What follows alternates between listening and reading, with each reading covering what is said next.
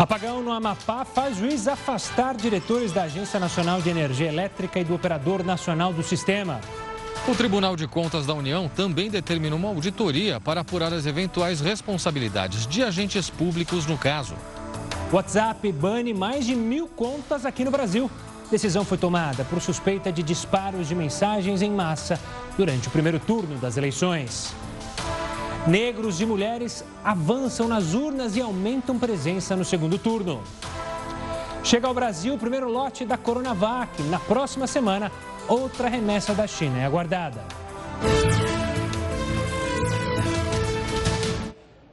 Lembrando que essa edição também está ao vivo no nosso canal do YouTube e no Facebook da Record News. Seja bem-vindo ao Jornal da Record News.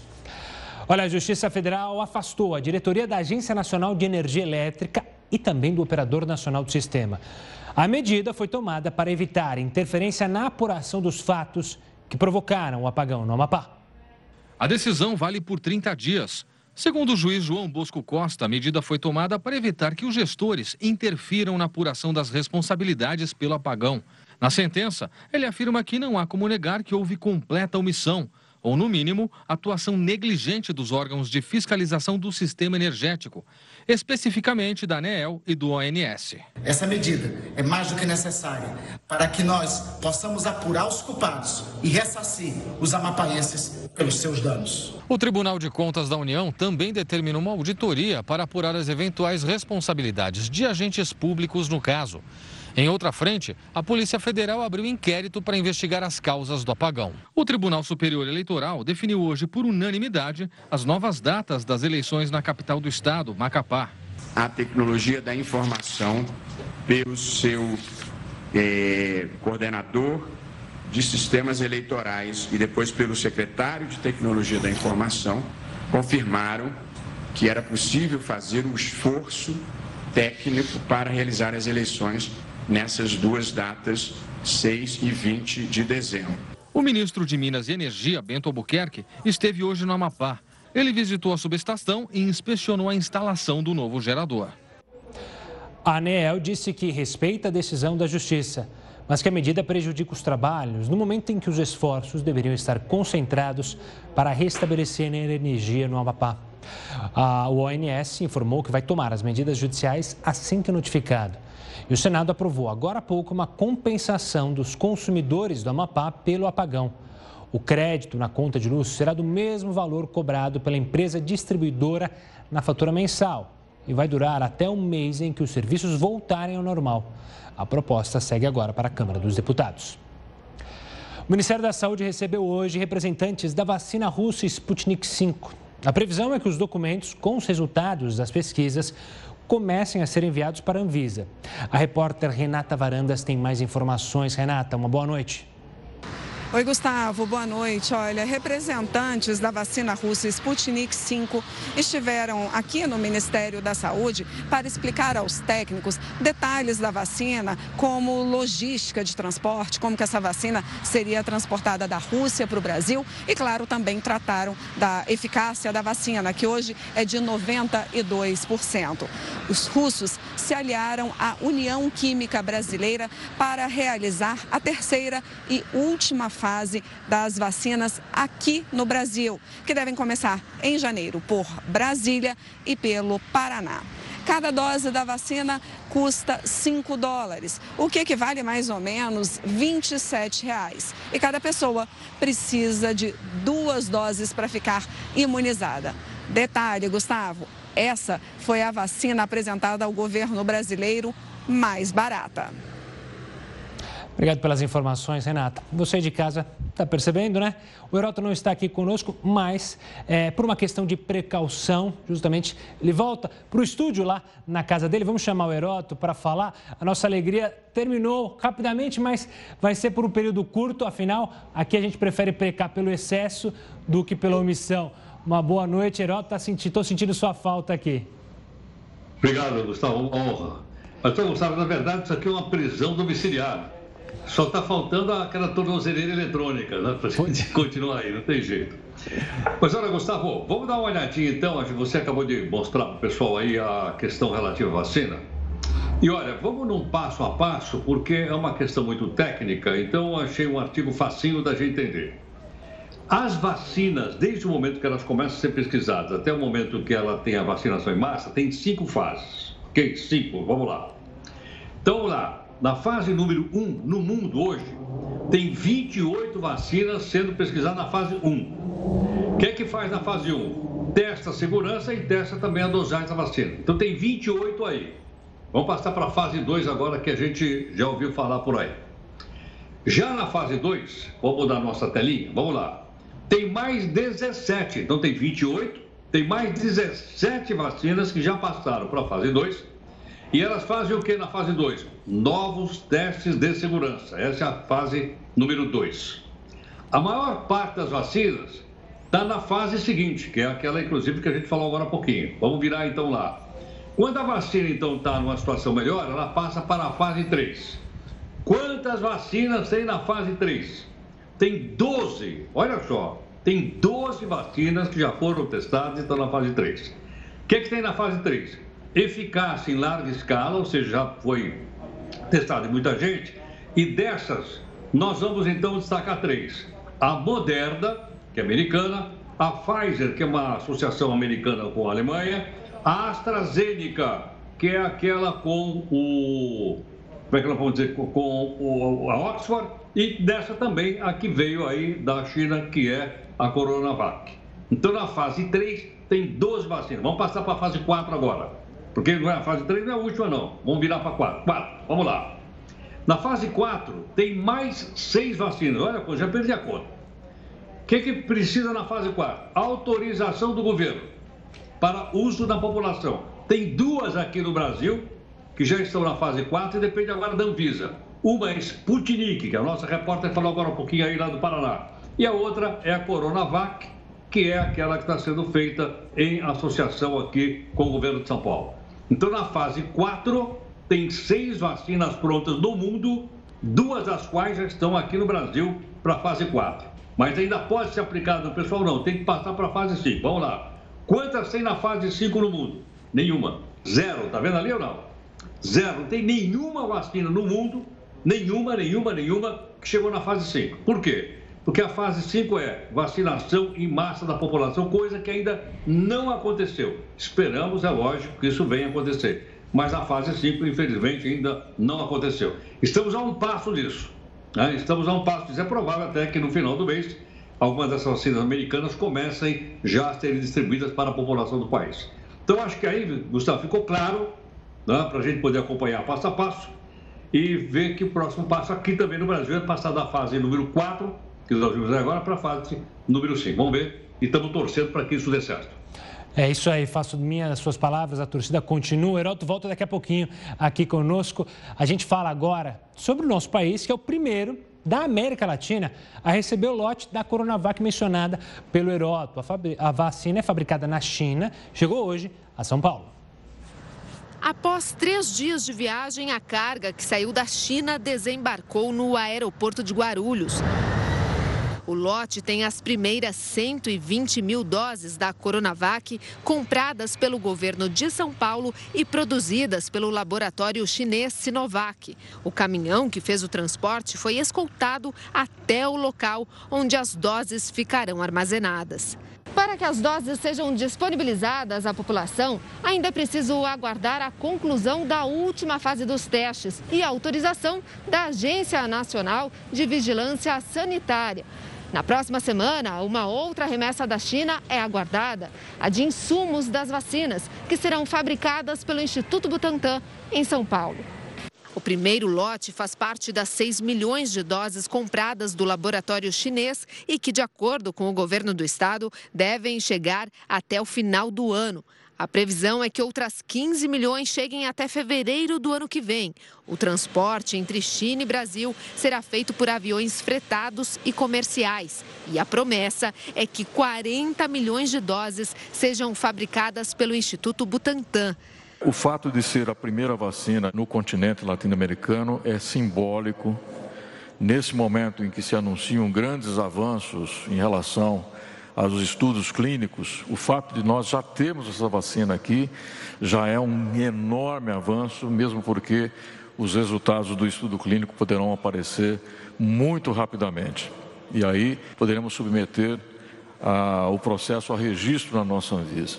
Testes preliminares indicaram que a vacina é segura e produziu anticorpos contra o coronavírus em 97% dos voluntários. Tanto o imunizante quanto a matéria-prima usada na formulação das doses precisam de refrigeração entre 2 e 8 graus, assim como a vacina da gripe comum. O local de armazenamento é mantido em sigilo sentimento de esperança. É assim que nós temos que olhar. Esse é o momento mais próximo que nós temos de voltar ao nosso normal. Só com a vacina poderemos deixar de perder as vidas por uma doença como essa. Ainda relacionado ao coronavírus, você, você acha que a temperatura para detectar é, o coronavírus é realmente eficaz? Detectar o coronavírus não, mas detectar se você está com febre, aí você é proibido de entrar, seria proibido de entrar, por exemplo, num shopping? Muitas pessoas têm dúvida. Para sanar essas dúvidas, eu converso agora com a professora Cláudia Moreno, docente de Política, Gestão e Saúde da Faculdade de Saúde Pública da USP. Doutora, obrigado pela participação aqui conosco. A gente até já se acostumou a ir em locais é, e ter aquele termômetro apontado ou para o nosso pulso ou para a nossa testa. De fato, aquilo dá uma segurança ou ela dá uma segurança até é, uma segurança falsa para as pessoas? Uma boa noite. Boa noite para vocês. Dá uma segurança falsa, na verdade, porque é, a temperatura da pele ela varia muito com o ambiente, ela varia muito com outras questões, por exemplo, se a pessoa vem correndo para entrar no supermercado, para entrar no shopping, se a pessoa acabou de tomar banho. Então ela tem uma grande influência do ambiente e o resultado é um resultado que não é fidedigno e, portanto, há problemas. E doutora, é, esse método é o mais eficaz para ver a temperatura no nosso corpo? Esse com a pistolinha? Não, o termômetro de infravermelho não é recomendado, principalmente porque ele é medido, utilizado no meio ambiente. Quer dizer, ele tem muita influência da temperatura ambiental. O ideal é se medir em casa, várias vezes por dia, eh, em horários pré-determinados, porque a temperatura ela varia com o horário em que ela é medida e ela varia também com a idade. As pessoas mais velhas têm uma tendência a ter uma temperatura mais baixa. Portanto, esses termômetros que são utilizados na rua, que é o termômetro eletrônico infravermelho, ele de fato ele não apresenta um resultado que pode ser confiável e dá uma falsa segurança. Pessoas estão sendo impedidas de entrar em lugares e pessoas estão entrando e se medindo com temperaturas muito baixas e elas podem de fato estar com febre. O que se recomenda é que as pessoas meçam a temperatura em casa com aquele termômetro digital comum que a gente usa, em, compra em farmácia, que é um termômetro barato, acessível para todo mundo e que ele seja colocado na boca, que fique três minutos e que a pessoa faça isso algumas horas do dia, porque a temperatura ela diminui à noite e aumenta de manhã e vai aumentando, chegando a um ápice mais ou menos no final da tarde. Então, se a pessoa fizer isso várias vezes por dia, ela vai conseguir ver uma oscilação de temperatura e se ela está com febre ou não. E doutora, esse, essa pistolinha gerou vários mitos, né? Eu queria tirar um desses com você à prova. Muita gente disse que usar aquele termômetro podia fazer mal à saúde. O que, que tem de verdade nisso?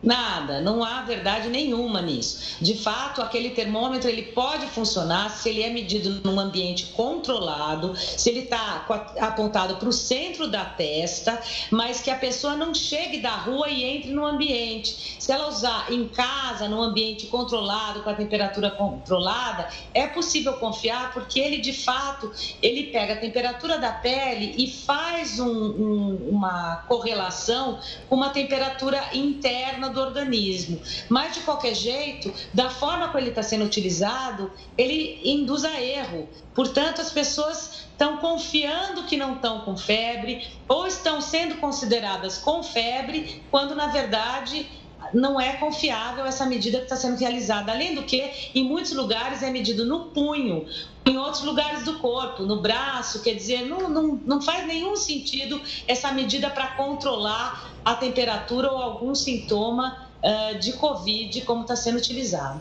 Essa sensação de segurança, professora, é, para exemplificar para o pessoal de casa, é tipo alguém dizer: olha, você foi medida a sua temperatura, está ok, e a pessoa baixa a guarda quando entra no local, seja no local de trabalho, seja num shopping.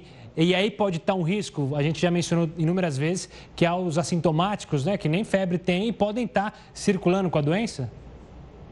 Eu acho que baixa a guarda, principalmente em relação aos outros, porque ela entra no ambiente em que ela acha que todo mundo mediu a temperatura, portanto não tem ninguém com Covid lá e que ela, ela se sente mais segura, quando não é verdade. Então eu acho que tanto em relação a ela própria, porque se ela mediu a temperatura no supermercado, ela fala, ok, eu estou me sentindo um pouco mal, mas eu não estou com febre, não preciso chegar em casa e medir a minha febre, medir a minha temperatura, como também ela acha que está todo mundo saudável no ambiente em que ela está. As duas questões são erradas, não dá para confiar nem na própria temperatura medida desse jeito e nem na das outras pessoas. Doutora, quero agradecer demais a sua participação, a sua explicação sobre o assunto, tirando as dúvidas e os mitos relacionados a esse assunto. Obrigado, doutora. O mundo registrou um recorde de mortes por coronavírus pelo segundo dia seguido. Foram 11.247 mortes nesta quarta-feira. É a quarta vez só em novembro que o mundo registra mais de 10 mil mortes diárias. O recorde acontece no mesmo dia em que os Estados Unidos chegaram à marca de 250 mil óbitos e a África aos 2 milhões de casos confirmados de coronavírus.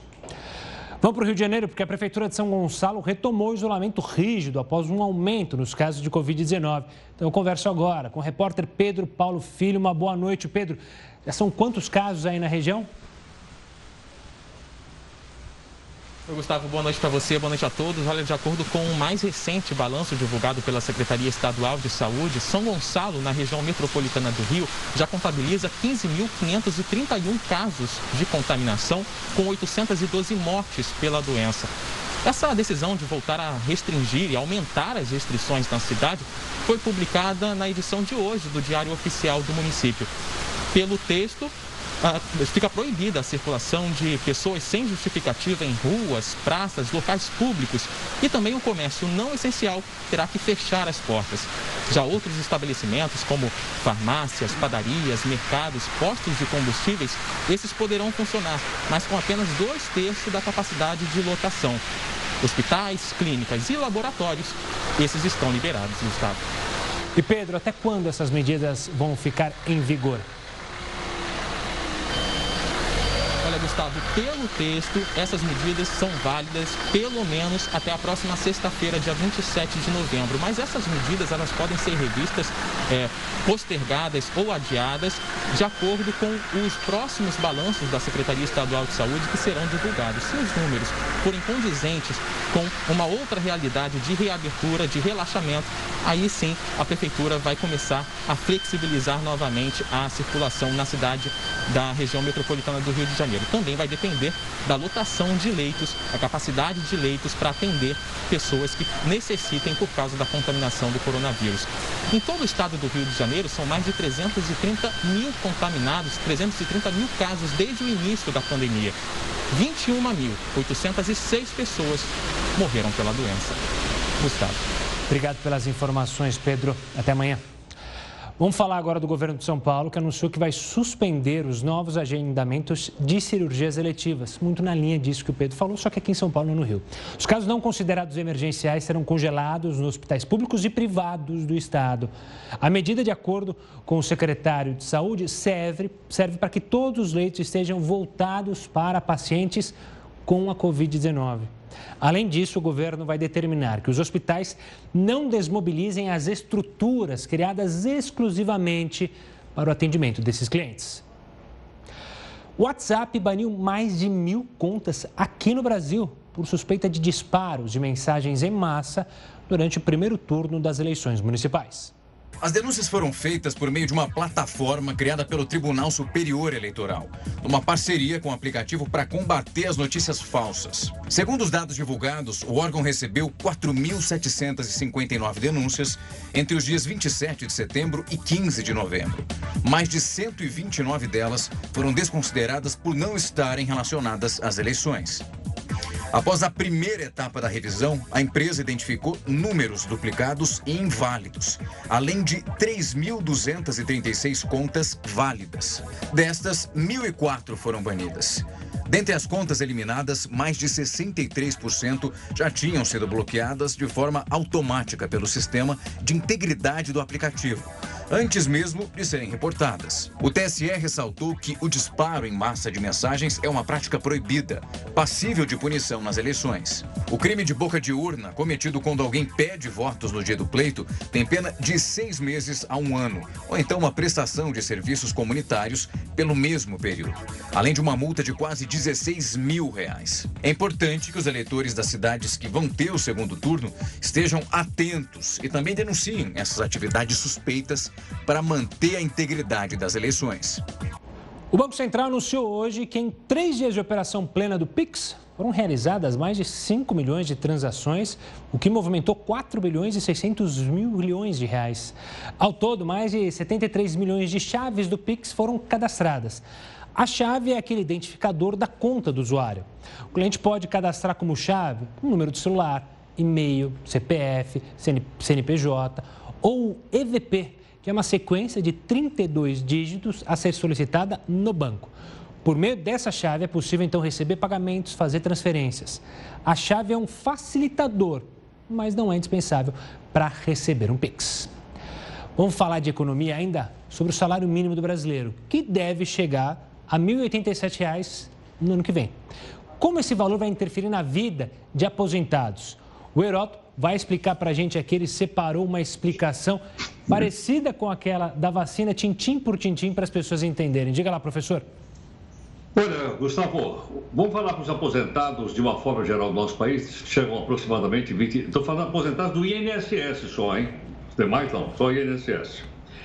Nós temos mais ou menos aí uns 22, quase 23 milhões de pessoas que recebem do INSS. Só que tem um detalhe o seguinte: para você fazer a continha muito fácil, é só você pegar o seu, o seu pagamento e multiplicar por 3,3. Então ele vai ter uma correção de 3,3%. Onde é que eu arrumei esse número? Esse número é o número da inflação oficial do governo desse ano. Como o governo só corrige com a inflação, então no ano que vem, você, você que é aposentado da Previdência Social, corrige com 3,3%. Agora vamos colocar aqui os dois extremos. Um deles é o seguinte, olha lá. Eu falei que tem quase 23 milhões de pessoas aposentadas no país. Dessas 23, 21 milhões, 21 milhões de pessoas recebem um salário mínimo. Olha como é que é a Previdência Social brasileira.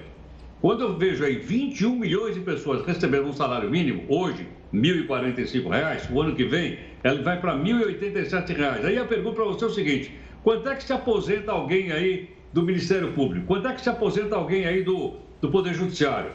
Ah? Olha só, 21 milhões de pessoas se aposentaram com, com 1.045 e vão receber 1.087. Quer dizer, não, não, pera um pouquinho. Agora vamos olhar os marajás do INSS. Quer ver? Vira a tela. Esse é o marajá. olha aí. O marajá do INSS não recebe um terço do que recebe o chamado, a chamada elite do funcionalismo público brasileiro. O máximo que você recebe, o máximo é R$ 6.361 já corrigido. Esse é o máximo. Top máximo. Você vai dizer, bom, mas tem alguém que recebe, vai receber 6.361? Não tem. Por que razão? Porque na hora de fazer os cálculos, sempre tem uma diminuição e ninguém consegue bater o máximo. Mas se você quiser tentar, eu vou explicar agora. É só você seguir uma regrinha muito facinha. Vamos dar uma olhadinha então na próxima lá. Como é que eu faço? Primeiro, a minha aposentadoria é ela é calculada na contribuição proporcional do trabalho. Pegam tudo aquilo que eu paguei né, e faz um cálculo em cima disso. Eu tenho que, que contribuir. Homens têm que contribuir 40 anos, mulher tem que contribuir 35 anos. E a média do salário vem desde 1994, que é a época do Plano Real. Você deve estar lembrado disso. Então, quer dizer, ninguém consegue fechar 100% disso aí. Então, aquele topo de 5.600 você que é aposentado do INSS é um sonho, né? Você que está trabalhando, isso ainda é um sonho.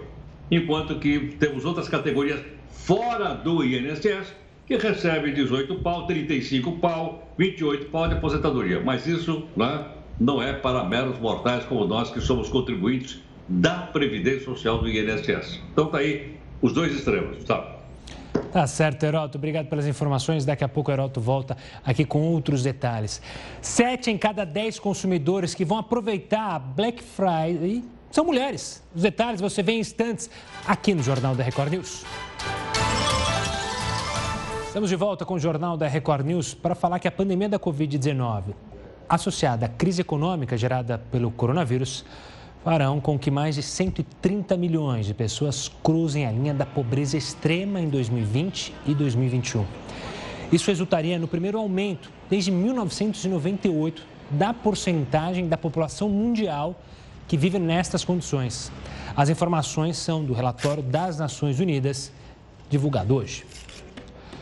O governador do Rio em exercício, Cláudio Castro, sancionou hoje uma lei que autoriza a criação de um banco de dados público com informações sobre os condenados por violência doméstica e familiar contra mulheres.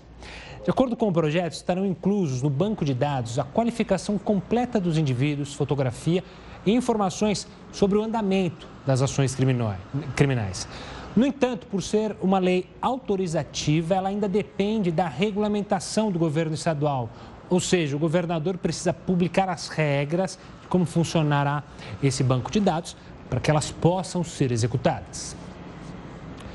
Sete em cada dez consumidores que vão aproveitar a Black Friday são mulheres. Veja agora na reportagem. Os dados mostram que 70% dos consumidores que pretendem comprar pela internet são mulheres. Entre os itens mais desejados estão produtos de moda e acessórios, representando 52% das intenções de compra. Em seguida estão os eletrodomésticos e celulares. A pesquisa, que foi realizada por um portal de cupons, ainda mostrou que 78% dos clientes querem comprar antes mesmo do dia 27 de novembro, data escolhida para ser a Black Friday. Depois do Natal, a Black Friday é a data mais esperada pelos comerciantes. Apenas no ano passado, o dia de promoções movimentou 3 bilhões e 200 mil reais.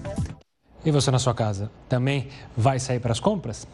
Vamos falar do México, porque o Senado aprovou hoje a legalização do uso da maconha lá no México para fins medicinais e recreativos. Foram 82 votos a favor, 18 contra e 7 abstenções. A decisão agora vai para a Câmara e precisa ser sancionada pelo presidente López Obrador.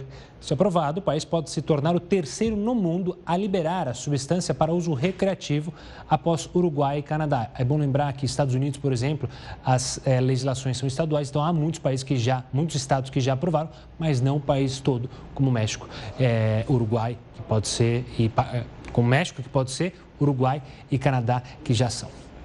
Pelo menos 40 pessoas morreram vítimas do furacão Iota na América Central. Os detalhes você vê no próximo bloco. Jornal da Record News de volta para contar a história de uma idosa que ficou presa nas ferragens depois que uma árvore caiu e atingiu o carro que ela estava. Isso aconteceu aqui na Avenida Paulista, em São Paulo. A mulher de 87 anos estava com a sobrinha que dirigiu o carro. Os bombeiros foram chamados. A senhora fraturou a perna e foi encaminhada ao hospital. A sobrinha, felizmente, não ficou ferida. A Prefeitura de São Paulo disse que a árvore estava num terreno particular. E aí agora a gente pode ter essa situação de empurra-empurra para pagar a indenização, para pagar os danos que essa família teve. Vamos acompanhar. A campanha de Donald Trump pagou 3 milhões de dólares só pela recontagem de votos no estado de Wisconsin. Imagina o quanto essas campanhas arrecadam? O Heroto fez a conta para a gente e explica nossa, quanto dinheiro, hein? Eu estou até assustado, imaginando o quanto que você vai falar aí. Diga lá, Heródoto. Olha, é uma grana preta. O Gustavo, na cobertura que nós todos fizemos, nós nossa, toda a nossa equipe no domingo aí na, na, na eleição do primeiro turno, a gente sempre chamou a atenção dizendo o seguinte, olha, a campanha eleitoral está custando 2 bilhões de reais para o, para o contribuinte brasileiro, para nós, pagadores de impostos. Mais um bilhão que a gente pagou para os partidos políticos poderem sobreviver. Então, vamos pôr na cabeça. Nós gastamos 2 bi de campanha, só a campanha, 2 bi. Muito bem, quanto é que custou a campanha nos Estados Unidos? A campanha não é só o Biden contra o Trump, não. É o Biden, o Trump e a, e a eleição também para o Congresso norte-americano. Olha, ele custou 35 bilhões de reais. Porque eu já transformei o dólar aqui em real. Mas 35 bilhões ela custou há quatro anos atrás. Este ano, este ano agora, da briga do Biden com, com, com Trump, ela custou a bagatela de 70 bilhões de dólares só de propaganda. Vou repetir. Nós gastamos aqui no Brasil 2 bi. eles gastaram lá 70 bilhões de dólares, dos quais 35 bi foi gasto na, na, na campanha para o, a eleição do deputado e para a eleição do, do, senador. Então, o Biden e o Trump gastaram mais 35 bi, porque ela custou 70 bi. Né? Por aí a gente tem, então. Muito bem. Outra coisa que a gente queria lembrar é o seguinte: eles é, gastaram nas mídias sociais, botaram lá e tal, nas mídias sociais, mais ou menos uns 200 milhões de reais. Olha quanta coisa foi colocada na mídia social, 200 milhões de reais. Mas o mais caro, por causa da pandemia, o pessoal não saiu de casa, foi ficar vendo televisão, como o pessoal também nos acompanha aqui na Record News. Muito bem.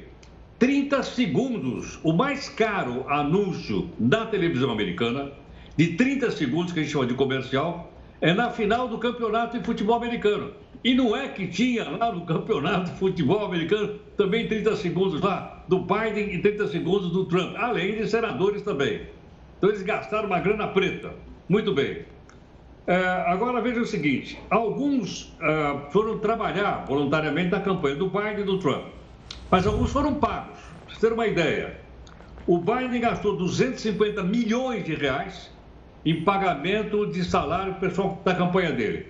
O Trump gastou 150 milhões, ganhou, gastou um pouco menos. Então, resumindo, a campanha americana custou 70 bilhões de reais. A nossa campanha custou 2 bilhões de reais. Puxa vida, bem que nós é, gastamos bem menos, é verdade. Só que a pergunta que não quer calar, tenho certeza que você que está nos acompanhando aqui deve estar tá na sua cabeça. Da onde saíram os 70 bilhões de reais que eles gastaram? Do bolso dos doadores, do bolso dos candidatos, do bolso do pessoal. Não saiu um tostão do governo. A nossa que custou 2 bi, você já sabe de onde saiu. Não, é? Porque a gente tem sistematicamente contado para você.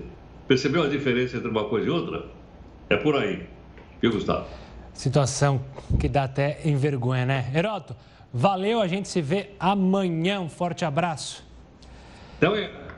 E olha, pelo menos 40 pessoas morreram vítimas do furacão Iota, lá na América Central. A Nicarágua foi o país mais atingido, foram pelo menos 18 mortos. E quase 100% da população que mora na costa do Caribe está sem energia elétrica.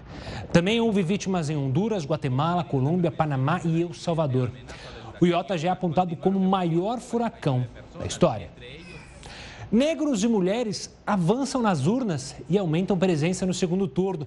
No próximo bloco, nós vamos falar sobre a importância da representatividade negra na política. Um grupo com cerca de 50 médicos intensivistas da CTI de diversos hospitais de Belo Horizonte divulgou hoje uma carta alertando para o aumento de casos de Covid-19 na capital. O grupo alega que a partir do dia 12 de novembro foi notado um rápido e preocupante aumento no número de pacientes com vírus em terapia intensiva e ventilação mecânica. Subiu de 197 para 236 os pacientes internados em leitos de isolamento para Covid-19 nas UTIs de Belo Horizonte e de 115 para 142 o número de pacientes mais graves e já em ventilação mecânica, perdão, por causa da doença. Os médicos afirmam que essa ainda não é a segunda onda mas sim um crescimento com maior intensidade da primeira onda. Eles pedem para a população reforçar as medidas preventivas, que hoje são as únicas opções capazes de reduzir a transmissão da doença. E o Japão está em alerta máximo por conta do aumento recorde de contaminados pelo coronavírus. No único dia, é, a correspondente agora, Silvia Kakushi, tem as informações.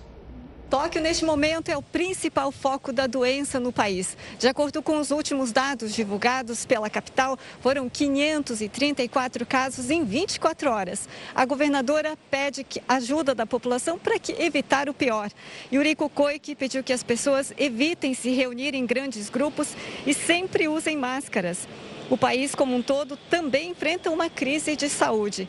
Foram 2.386 casos no último dia, o máximo registrado. A preocupação agora é com as viagens de fim de ano. Apesar disso, nenhuma nova restrição foi adotada. E a Polícia de Santa Catarina investiga os ataques racistas sofridos pela vereadora Ana Lúcia Martins, que no domingo foi a primeira negra eleita na cidade. Ana Lúcia Martins já prestou depoimento na Delegacia da Mulher. Antes mesmo de tomar posse e assumir o cargo, precisou registrar um boletim de ocorrência. Logo após as eleições, teve as páginas pessoais invadidas por hackers. A situação logo foi resolvida, mas os ataques não pararam por aí. Perfis falsos também fizeram ameaças de morte. Um deles disse que só falta matar ela para que o suplente branco possa assumir. A vereadora denunciou os ataques racistas na Polícia Civil. Se trata de uma ameaça de morte, né? É, ameaçando a minha integridade física e me impedindo de viver, de exercer o meu direito de cidadã, de sujeita política, numa cidade onde nós tivemos a eleição de 19 legisladores. E somente eu estou sofrendo é, esse ataque. Somente eu estou sendo ameaçada, somente eu estou sendo impedida ou tentando me impedir de exercer aquilo que é um direito. Né? E isso só tem um nome: é o racismo. Ana Lúcia é professora e servidora pública aposentada. Foi eleita com 3.126 votos pelo Partido dos Trabalhadores, que desde 2016 não ocupava uma cadeira no Legislativo.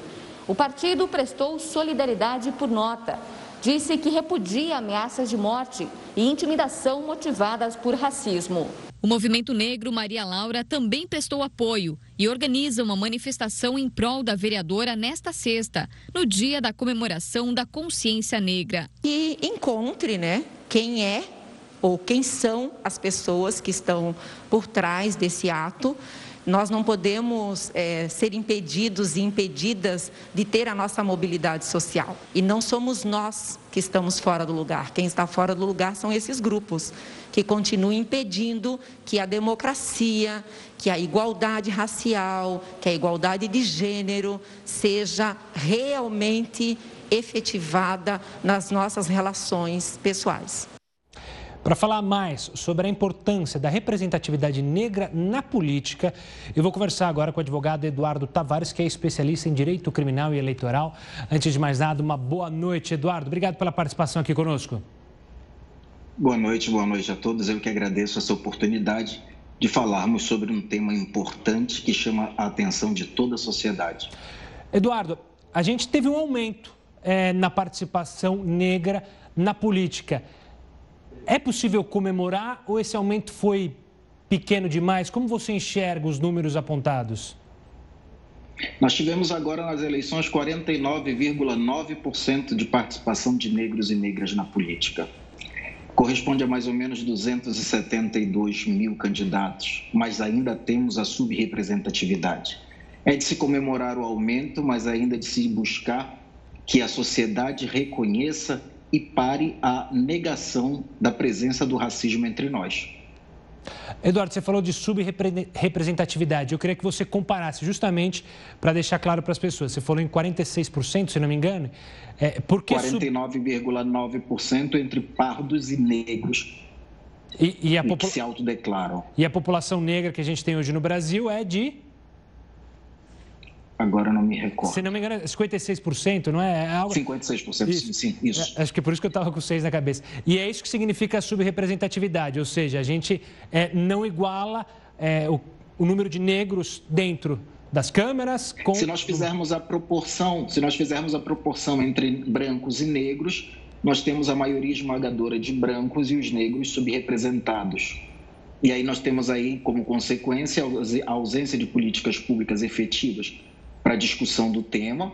É o racismo estrutural cada vez mais preponderante, razão pela qual, por exemplo, o Supremo Tribunal Federal foi chamado em uma consulta a partir de uma manifestação e provocação da então deputada Benedita da Silva, para inclusive garantir que o aporte financeiro se desse às candidaturas masculinas brancas na proporção dadas às negras, dada a proporção das candidaturas brancas é uma forma de, de trazer uma, uma ação afirmativa do Estado, de modo a garantir que também os negros tenham não só a participação na política, mas que tenham condições financeiras de aporte do Estado para desenvolvimento das suas atividades políticas. E Eduardo, você citou essa forma que foi parar no STF. Existem outras formas para a gente é, conseguir, como sociedade, uma maior participação dos negros na política? Sim, eu penso que a maior forma hoje é uma reforma eleitoral que busque trazer essa equidade, garantindo na letra da lei para que os partidos políticos incentivem a participação, fomentem a qualificação das negras e dos negros e uma grande discussão social sobre a presença do racismo entre nós. A negação do racismo tem sido hoje uma grande causa para esse efeito que nós estamos vendo. Mulheres negras que estão sendo eleitas sofrendo racismo, é, homens negros sofrendo racismo é, e também deputados no exercício do mandato sofrendo racismo. A sociedade precisa reconhecer que os cidadãos e as cidadãs eles devem ser respeitados pelo que são como pessoas. É a primeira dignidade que a própria Constituição Federal já impôs, mas nós precisamos fazer isso também como uma medida de política educacional. Eduardo, quero agradecer demais a participação sua aqui no Jornal da Record News para falar justamente sobre um tema tão importante. O envio de uma constelação de satélites ao espaço está preocupando a NASA. Pois é, a agência alerta para o risco de colisões catastróficas. A AST, uma empresa privada americana, pretende lançar ao espaço 243 satélites de grande porte. Eles vão orbitar a Terra a uma distância de 720 quilômetros. Tudo para oferecer os serviços de 4 e 5G. Uma carta enviada à Comissão Federal de Comunicações dos Estados Unidos, a NASA disse que o plano da empresa apresenta um alto risco de colisões catastróficas.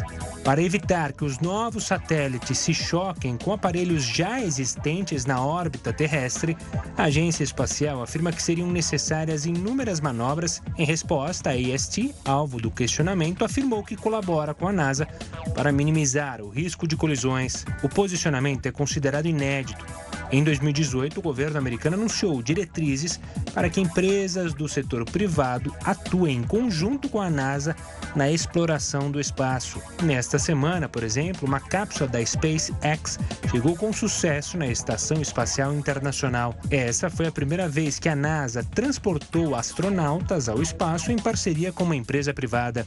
Já em maio, a agência chegou a publicar um documento com uma série de recomendações para agências de outros países e companhias do setor privado que queiram contribuir para uma nova missão à Lua.